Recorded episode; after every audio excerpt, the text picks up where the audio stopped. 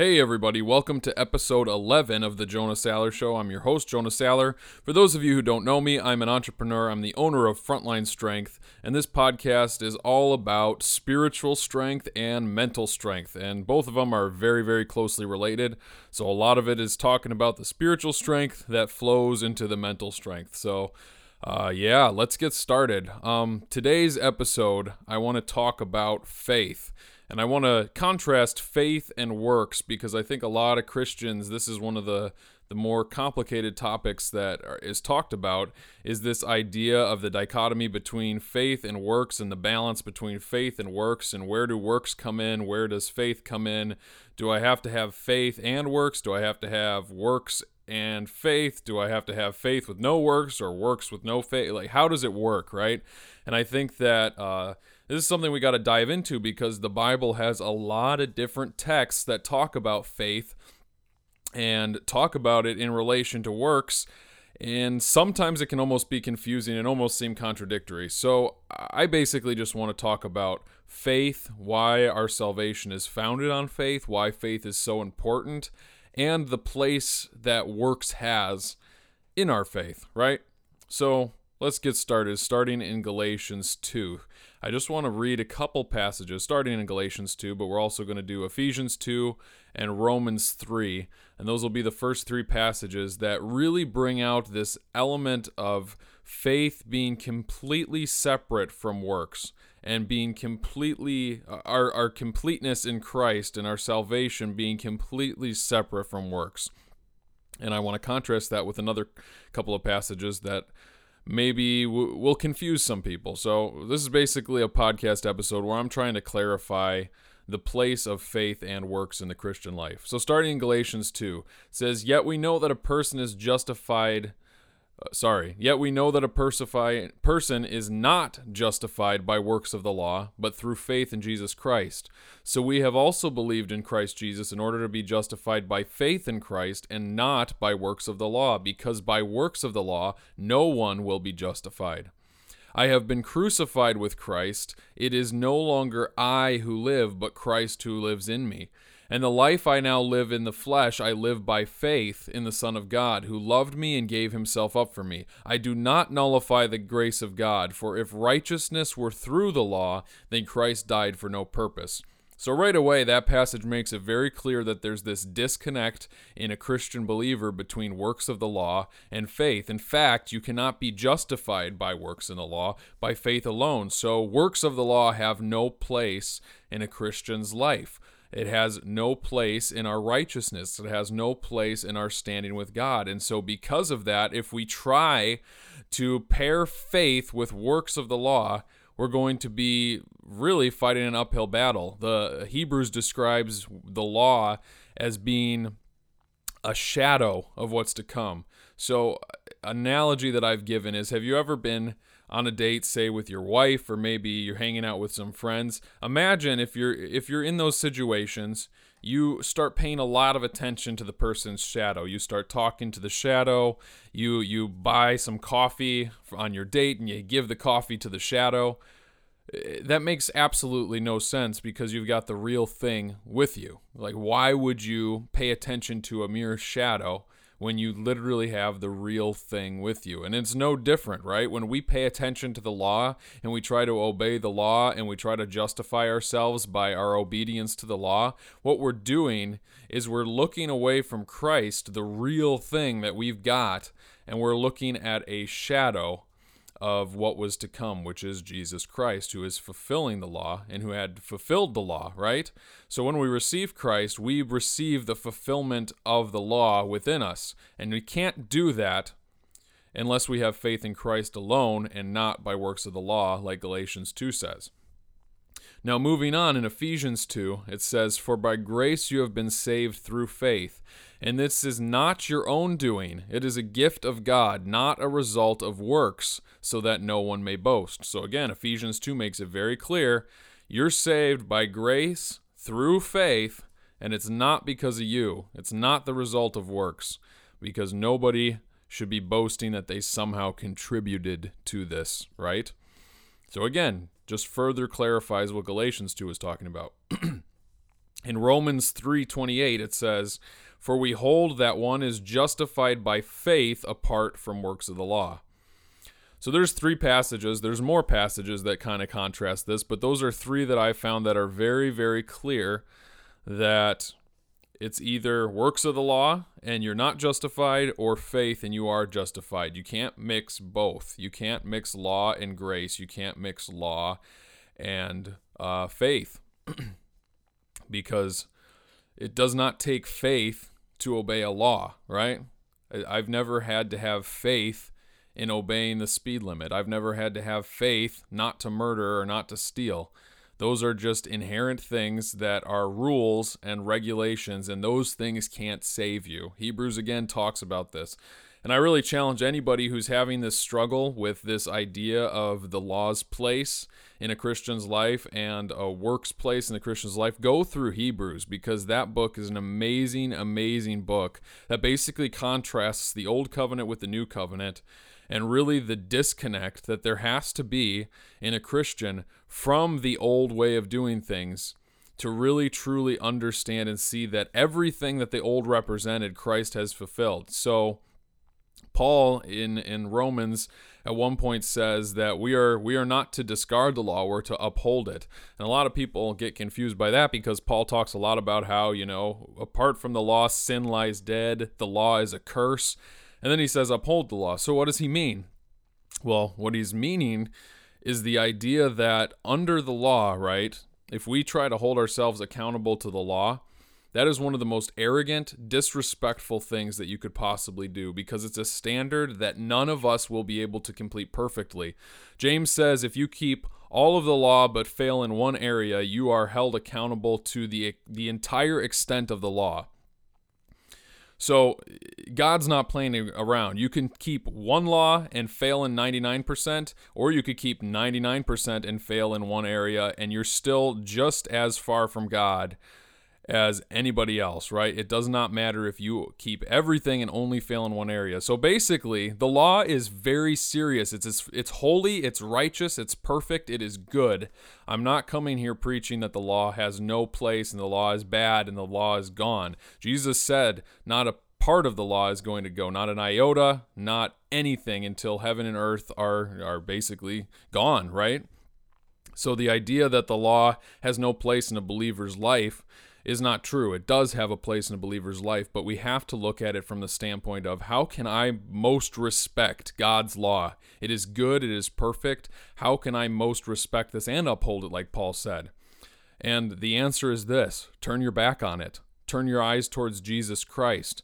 Because if you are looking to the law and looking towards your ability to obey the law, you are you are playing with fire, my friend. The Bible says that there's no one good, not one.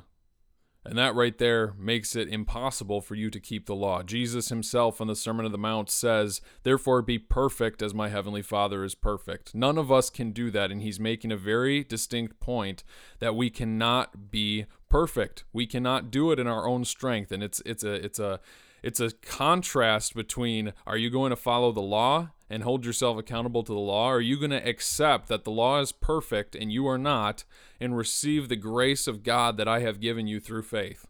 It's one or the other. So these three passages are highlighting that that there has to be a disconnect from us thinking that somehow we're honoring God by obeying the law. No, the most honoring thing you can do to God's law is admit that you cannot follow it perfectly and turn towards Jesus Christ who fulfilled the law perfectly. Now, going back to faith, right? We see that it's through faith in Jesus Christ, through faith in Jesus Christ, and through faith in Jesus Christ. Now, here's the thing. What's really, really interesting about this thing called faith is one of my favorite chapters in the Bible, Hebrews 11, goes back to the Old Testament days where all of these people, uh, with the exception of, you know, Abraham and stuff before Moses, because Moses wrote the law, right? Before, well, God wrote the law through Moses, but before this, right, this chapter really displays that even back then, it was about faith. Even back then, it was about faith. It's always been about faith. It has never been about works, right? So I'm going to read the entirety of chapter 11, and I think that it's absolutely incredible, and I really want you to pay attention uh, to, to what it's saying. So listen very closely, starting in verse 1 of chapter 11 of Hebrews. Now, faith is the assurance of things hoped for, the conviction of things not seen. Right there, grasp that because that's literally the Bible's definition of faith, and that's really important. So, picking up again in verse 2 For by it the people of old received their commendation. By faith, we understand that the universe was created by the Word of God, so that what is seen was not made out of things that are visible. By faith, Abel offered to God a more acceptable sacrifice than Cain, through which he was commended as righteous. God commended him by accepting his gifts, and through his faith, though he died, he still speaks.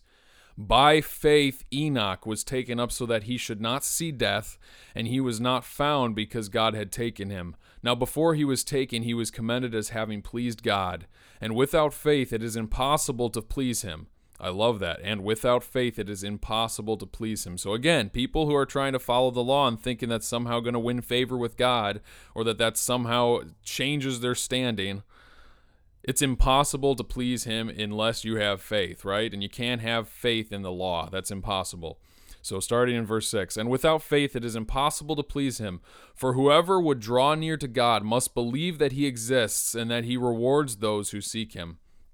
By faith, Noah, being warned that by God concerning events as yet unseen, in reverent fear constructed an ark for the saving of his household. By this he condemned the world and became an heir of righteousness that comes by faith.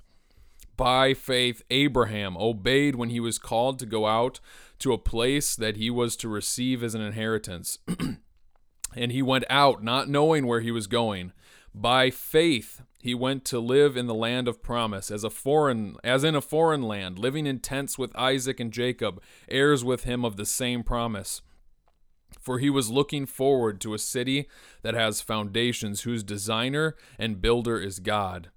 By faith, Sarah herself received power to conceive even when she was past age, since she had considered him faithful who had promised. Therefore, from one man, and him as good as dead, were born descendants as many as the stars in heaven, and as many as the innumerable grains of sand by the seashore. These all died in faith, not having received the things promised, but having seen them and greeted them from afar, and having acknowledged that they were strangers and exiles on the earth. For people who speak thus make it clear that they are speaking a homeland, that they are seeking a homeland, sorry. In verse 15.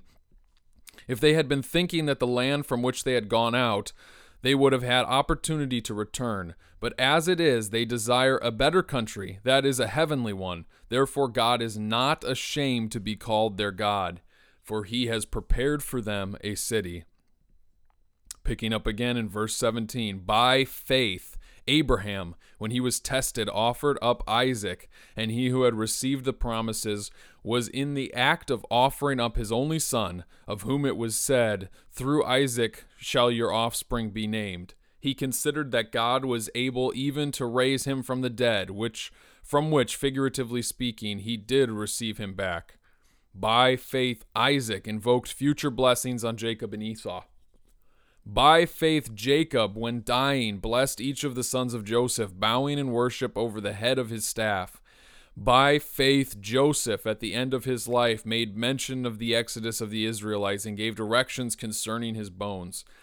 By faith, Moses, when he was born, was hidden for three months by his parents because they saw that the child was beautiful and they were not afraid of the king's edict. By faith, Moses, when he was grown up, refused to be called the son of Pharaoh's daughter, choosing rather to be mistreated with the people of God than enjoy the fleeting pleasures of sin. He considered the reproach of Christ greater wealth than the treasures of Egypt, for he was looking to the reward. By faith he left he left Egypt, not being afraid of the anger of the king, for he endured as seeking him who is invisible.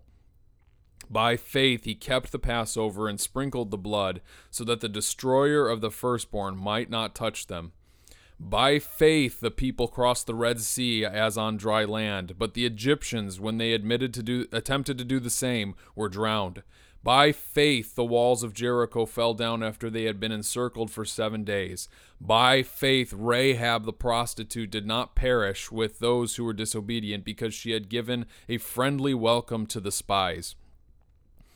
And what more shall I say? For the time would fail me to tell of Gideon, Barak, Samson, Jephthah, and David and Samuel and the prophets, who through faith conquered kingdoms, enforced justice, obtained promises, stopped the mouths of lions, quenched the power of fire, escaped the edge of the sword, were made strong out of weakness, became mighty in war, put foreign armies to flight Women received their dead by resurrection. Some were tortured, refusing to accept release, so that they might rise again to a better life. Others suffered, mocked, and flogged, and even chains and imprisonment.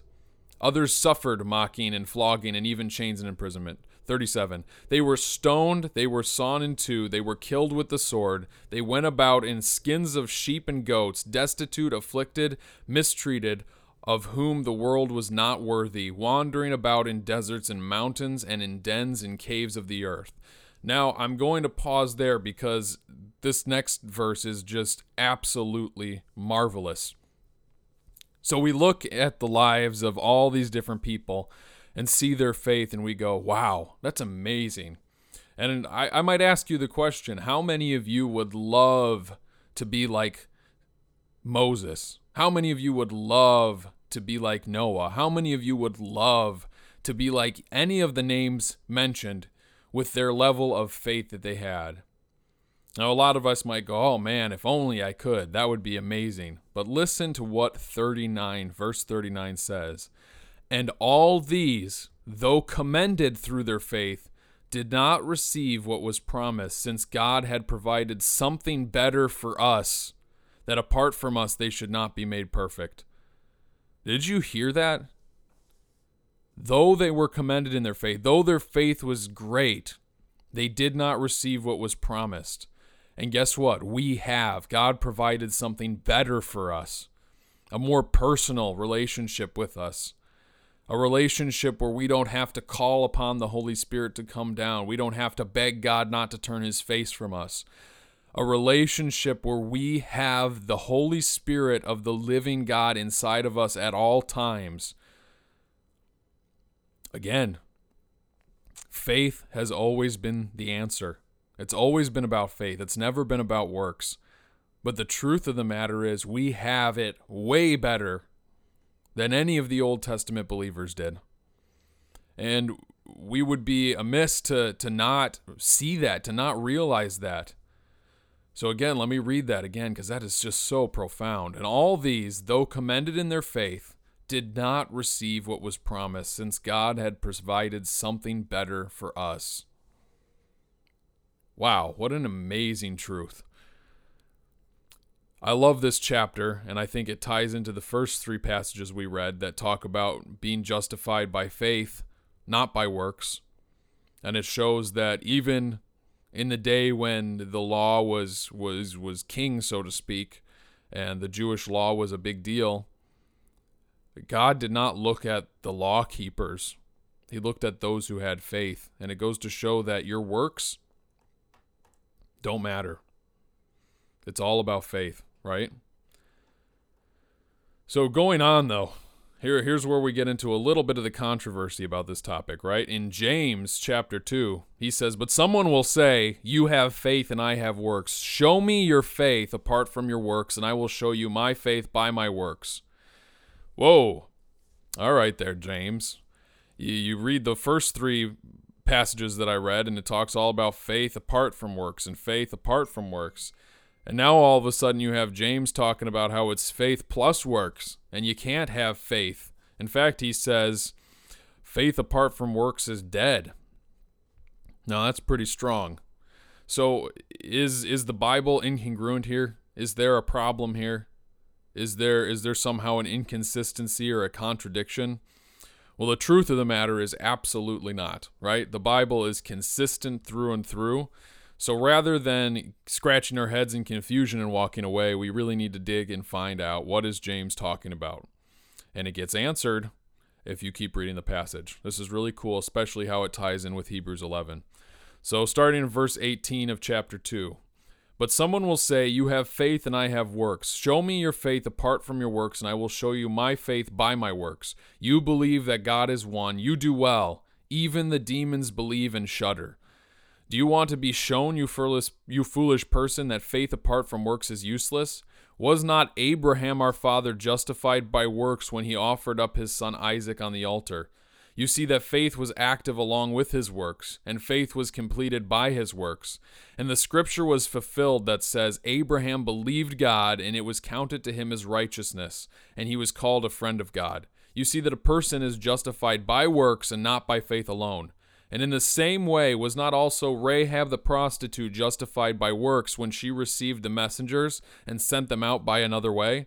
For as the body from apart from the spirit is dead, so also faith apart from works is dead. Wow. So we see Abraham is brought up with his sacrificing of his son Isaac up on the altar, and we see that Rahab the prostitute was brought up again when she received the messengers. And so here's the big question Is James talking about an ongoing list of works in the Christian life? Or is he talking about something else?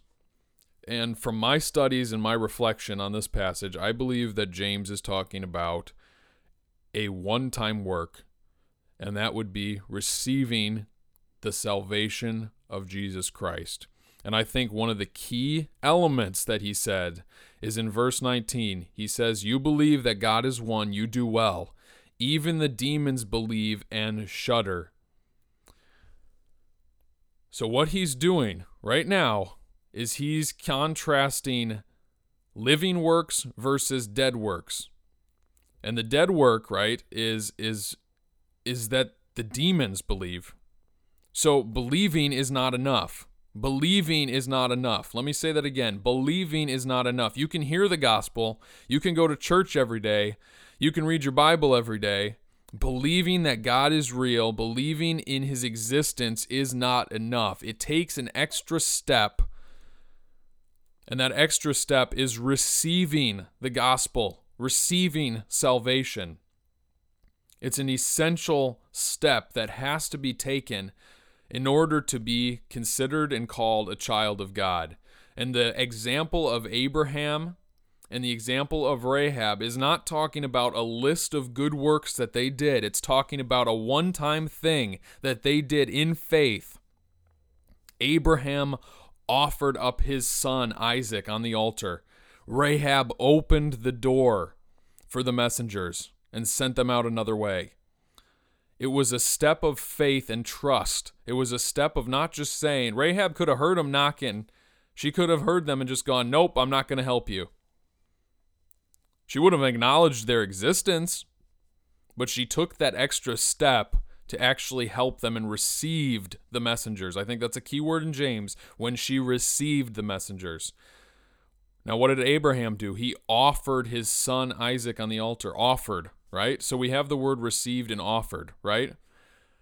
When we receive salvation, it becomes super important that we hear the gospel, we understand the gospel, and then we offer ourselves up to God and receive salvation.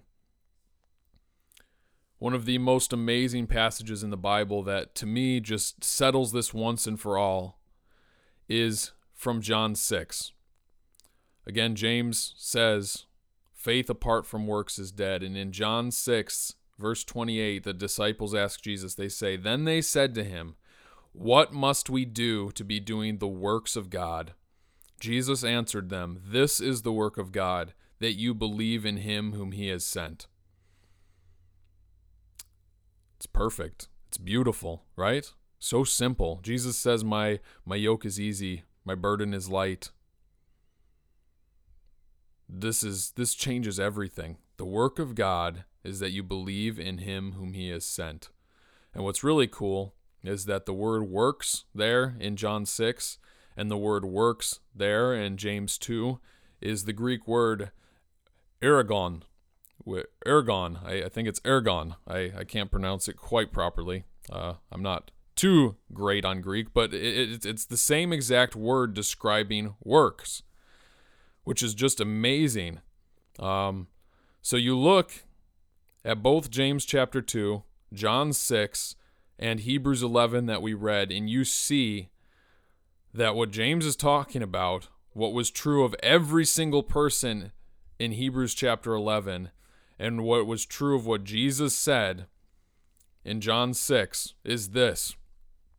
When we hear the gospel, when we understand the gospel, believing the gospel and receiving the gospel is incredibly important. You cannot be a Christian by just hearing. You have to receive it for yourself and accept it as the ultimate truth. Now, here's something I want to clarify. At the very end of this, I want to start wrapping things up.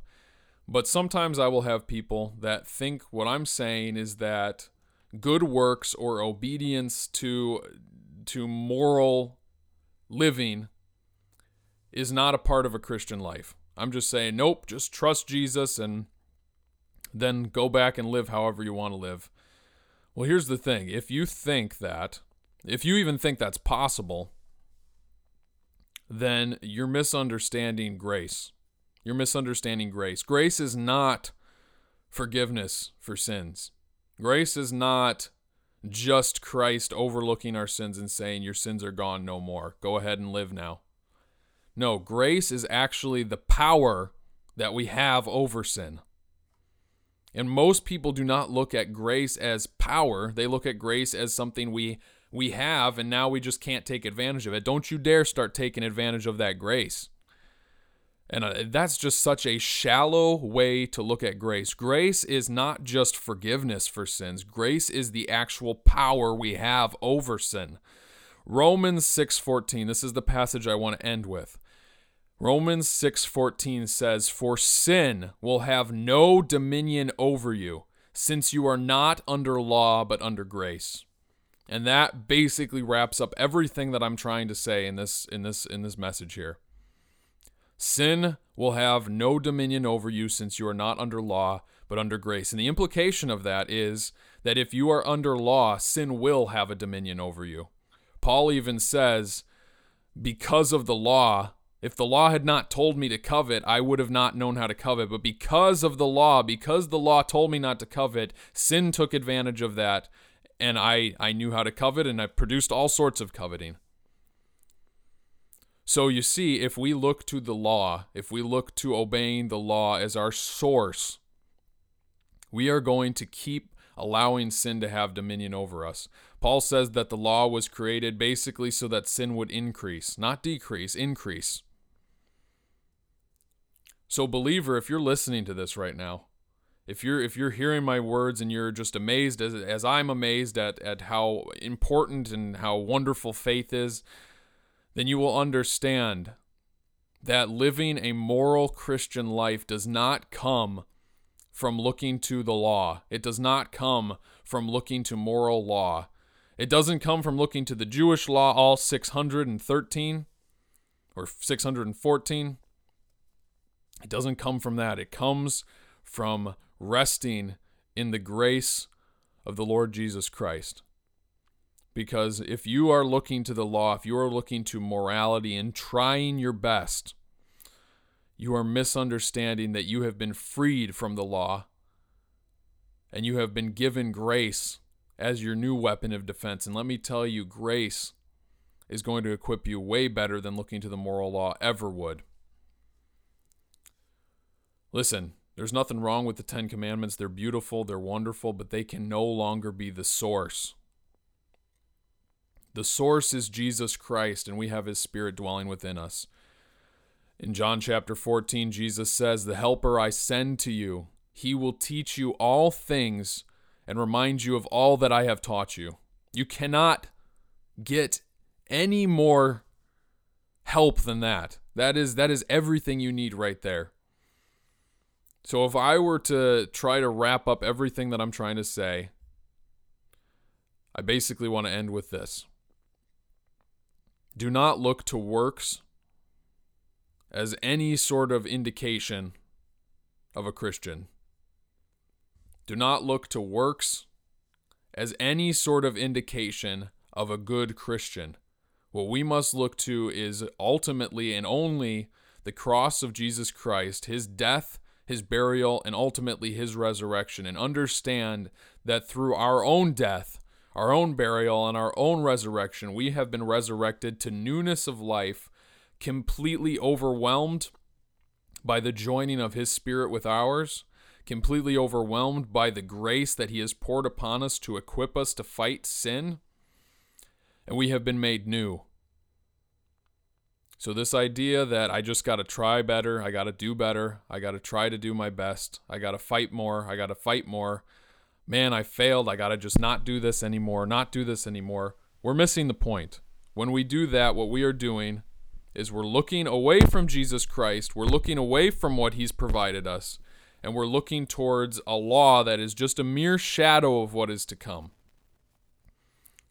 Our faith is receiving the gospel of Jesus Christ, believing in Him who, Christ, who God has sent, and trusting that everything that we have in Christ is enough to equip us to live a moral, upright, holy, righteous life. The flesh is weak, but Jesus Christ isn't, and He dwells in each and every one of us. So we need to rest in that and allow our faith in Him and our faith in Him alone to be the guiding point of our lives that will allow us to live upright, holy lives. Faith without works is dead because you need works. You need to receive the gospel of Jesus Christ. And once you do that, you are equipped for every good work and you don't need to look to the moral law anymore because you have the ultimate fulfillment of the law living right inside of you. Thank you so much for listening to this episode. I hope it was encouraging. I have been just eating up this whole idea of faith, and it, it has ultimately grown my faith, understanding that the more and more I focus on my behavior, the less and less I'm having faith that Jesus Christ alone will fix my behavior.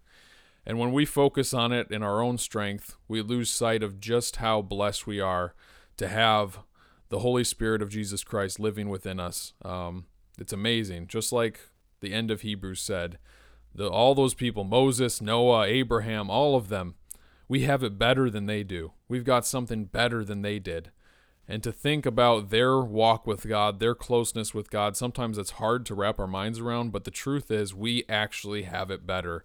And what an incredible, amazing thing that is.